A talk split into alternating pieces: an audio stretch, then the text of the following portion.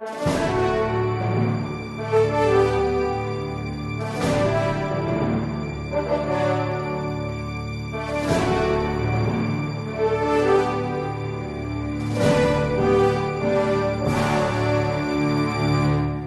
que é a transverberação? Alguns dos nossos alunos ouviram essa palavra em aulas nossas, programas ao vivo, e gostariam de uma definição mais adequada. Bom, a transverberação mais famosa é aquela de Santa Teresa d'Ávila, né? a transverberação que foi imortalizada por aquela famosa escultura do Bernini que se encontra lá em Roma, na igreja de Santa Maria eh, da Vitória. Né? A própria santa descreve o que aconteceu é, no seu livro da vida, no capítulo 29. acho que é interessante a gente ler o relato da própria Santa Teresa, porque ele nos dá uma noção bastante clara antes da gente definir e é, explicar o que é realmente a transverberação. Bom, ela diz assim, capítulo 29, número 13, que é, se aproximou dela um anjo e ela diz: não era grande, mas pequeno e muito formoso, com um rosto tão resplandecente que parecia um dos anjos muito elevados que se abrasam. É? E ela diz assim: Vi que trazia nas mãos um comprido dardo de ouro, em cuja ponta de ferro julguei que havia um pouco de fogo. Eu tinha a impressão de que ele me perfurava o coração com o dardo, algumas vezes atingindo minhas entranhas. Quando o tirava, parecia-me que as entranhas eram retiradas e eu ficava toda abrasada num imenso amor de Deus. A dor era tão grande que eu soltava gemidos e era tão excessiva a suavidade produzida por essa dor imensa que a alma não desejava que tivesse fim, nem se contentava senão com a presença de Deus. Não se trata de dor corporal, é espiritual, se bem que o corpo também participe, às vezes muito é um contato tão suave entre a alma e Deus que suplico a sua bondade, ou seja, a bondade de Deus, que dê essa experiência a quem pensar que minto. Ou seja, trata-se de um, uma experiência extraordinária do amor de Deus. Em resumo, o que é a transverberação? O que acontece é que algumas pessoas, como diz a própria santa, algumas pessoas pensam que ela está mentindo. Né? Então Deus se encarregou de mostrar com toda clareza que não era mentira. Santa Teresa foi transverberada em agosto de 1571. A festa da transverberação se comemora hoje, no dia 26 de agosto. Mas ela viveu ainda 10 anos. Bom, quando ela morreu, no dia 4 de outubro de 81, ela morreu em Alba de Tormes e ali ela foi sepultada.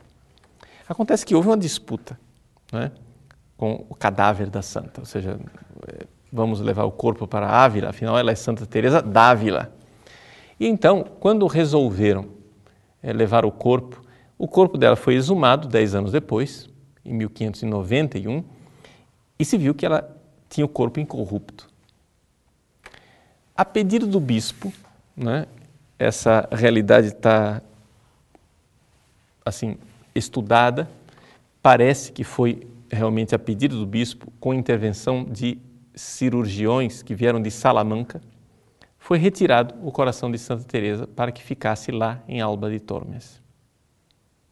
Bom, para o espanto de todo mundo, havia no coração da santa uma ferida cicatrizada com sinais de cauterização. Ou seja, coisa espantosa. Né? Uma coisa espantosa porque de fato, nós estamos aqui é, falando de algo humanamente impossível. Ou seja, não teria sido possível uma pessoa sobreviver com a ferida daquela no coração durante 10 anos. E, no entanto, a santa sobreviveu. E não somente isso, ou seja, a ferida, ela é, corresponde de forma muito precisa àquilo que ela descreve que na ponta do dardo do anjo havia fogo, ou seja, há sinais de cauterização. Para quem quiser ver, o coração de Santa Teresa está lá exposto num relicário em Alba de Tormes ainda hoje, né? E, portanto, é aqui quase que a atestação divina, não é, de que realmente a coisa aconteceu e que a santa não estava mentindo. Bom, acontece que a própria igreja tem critérios muito claros para aprovar esse tipo de milagres. Segundo o padre Quevedo, né, nesse livro Os Milagres e a Ciência, o cardeal Próspero Lambertini, que depois é, foi o Papa Bento XIV, o padre Quevedo considera ele quase que o, o padroeiro dos é, parapsicólogos, porque era um homem de uma integridade, de um rigor né, científico ao comprovar milagres muito grande. Tanto que o manual dele né, ainda é usado ainda hoje como sendo o parâmetro para as beatificações e canonizações que eh, são feitas no Vaticano. Bom, o próprio eh, Próspero Lambertini foi o chamado advogado do diabo, ou seja, o sujeito que está eh, lá para defender a igreja, defender a fé contra os embustes, contra todo tipo de, de eh, falsificação. Né? E Próspero Lambertini aprovou essa esse fato extraordinário. Bom, vamos então é, tentar explicar o que é, que é esse fenômeno da transverberação.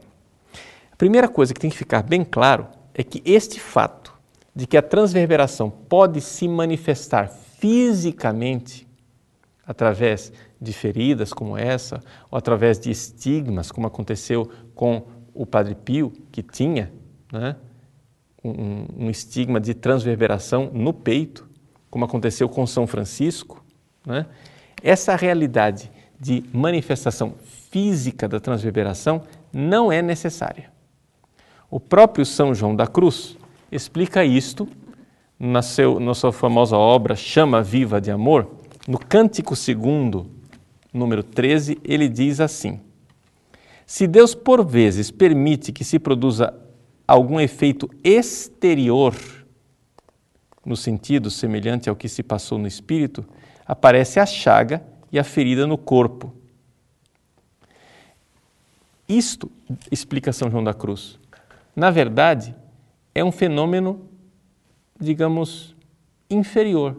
Ou seja, a gente vê que essas chagas externas, essas feridas externas são evidentes, mais espetaculares, mais interessantes da gente ver. Puxa vida, nossa, chama mais atenção. No entanto, São João da Cruz lembra que isso daqui, em termos de santificação, é menos intenso. Ou seja, Deus permite que essas coisas apareçam, apareçam externamente como uma graça gratuita para mais para o pessoal que precisa ter a sua fé confirmada. Mas no processo de santificação, o mais importante é o que acontece no espírito e não no corpo. Não é? Então, e o que, é que acontece no espírito? Para a gente entender realmente o que é, que é uma transverberação. É que a pessoa é invadida pelo amor de Deus. Para a gente exemplificar com outro santo, Santa Teresinha do Menino Jesus. É, algumas pessoas questionam se o conteúdo do chamado da caderneta amarela, onde a Madre Inês anotava as últimas palavras de Santa Teresinha, se o conteúdo é verdadeiramente, verdadeiramente histórico ou não.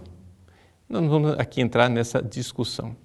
O fato é que existe um relato no dia 8, 7, perdão, 7 de julho de 1900, 1897, em que Santa Teresinha relata mais uma vez para a Madre Inês o que aconteceu com ela depois que ela fez a consagração de amor, como oblação total, como vítima de amor a Jesus.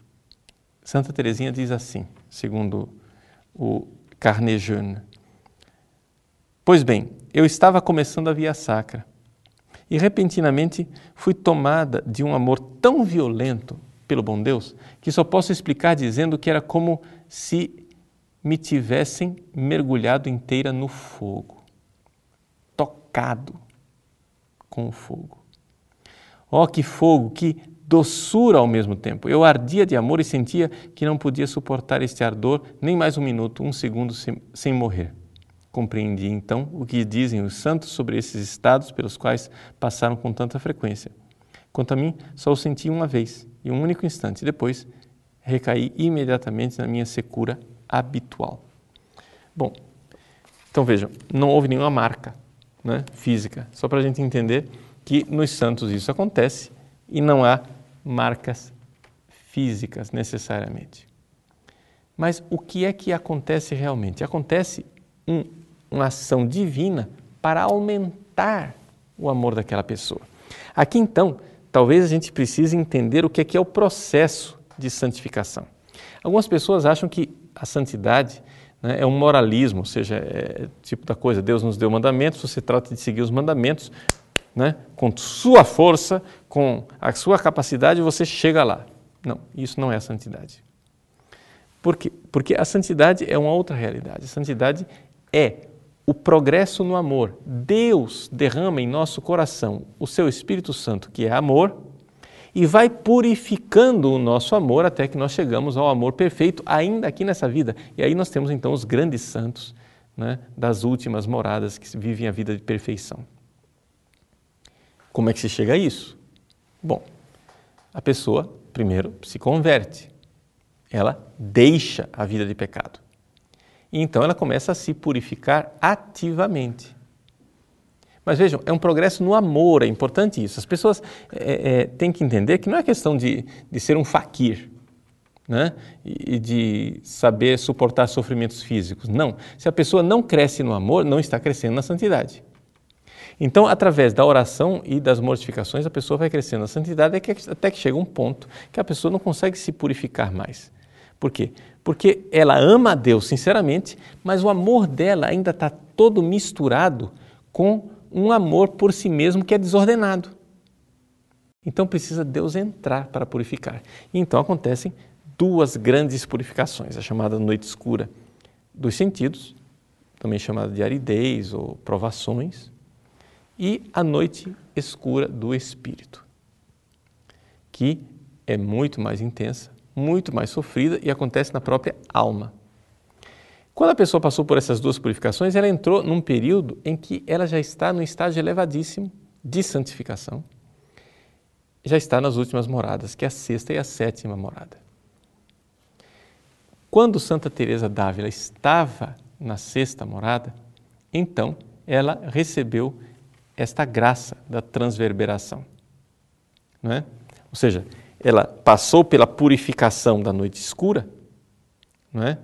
que é chamada de união mística árida. Mas não tinha ainda chegado à perfeição, que é chamada união transformante, em que a pessoa é totalmente transformada em Cristo. Ela estava num estágio intermediário, né? que é chamada de união estática. Nesse estágio intermediário, a pessoa ainda tem com muita frequência os fenômenos estáticos, ou seja, os fenômenos de um certo arrebatamento espiritual. São toques da graça divina. A pessoa ela é tocada por esse amor, mas ainda existem muitos altos e baixos nesse sentido.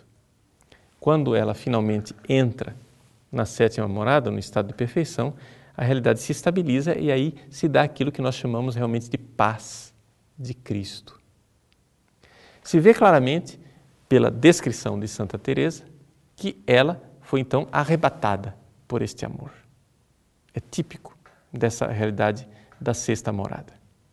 É? São João da Cruz, no seu chama viva de amor, compôs né, versos para dizer isto. Ele diz: Ó oh, chama viva de amor que ternamente feres né, essas feridas de amor, que são típicas desse estágio de santidade. E ele diz na segunda estrofe: Ó oh, cautério suave, ó oh, regalada chaga.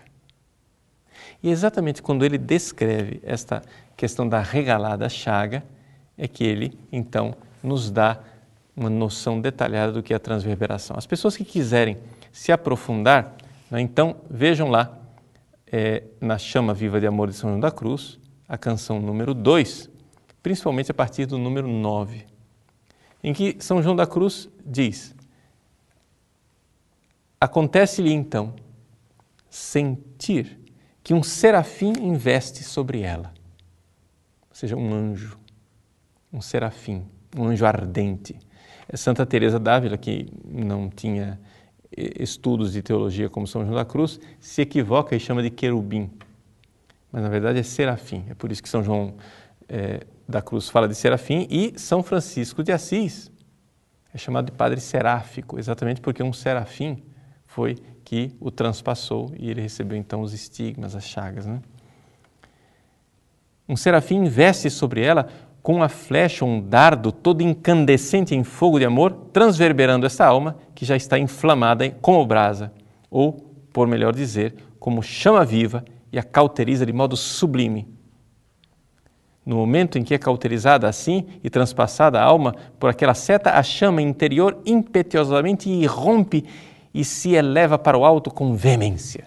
Então, essa chama de amor que é, cresce, é um crescimento no amor. E ele diz com toda clareza que se trata de uma realidade espiritual, uma realidade no espírito, e que só, né, é, mais raramente, se manifesta fisicamente. Espero que com isso tenha dado uma noção mais clara né, daquilo que é o fenômeno místico da transverberação. Em resumo, é Deus agindo na alma com o seu fogo, que é o Espírito Santo, para purificar o amor humano e levar a alma àquela paz definitiva com Cristo, já aqui na terra, um estado de perfeição em que a pessoa pode dizer: vivo, mas não eu. É Cristo que vive em mim.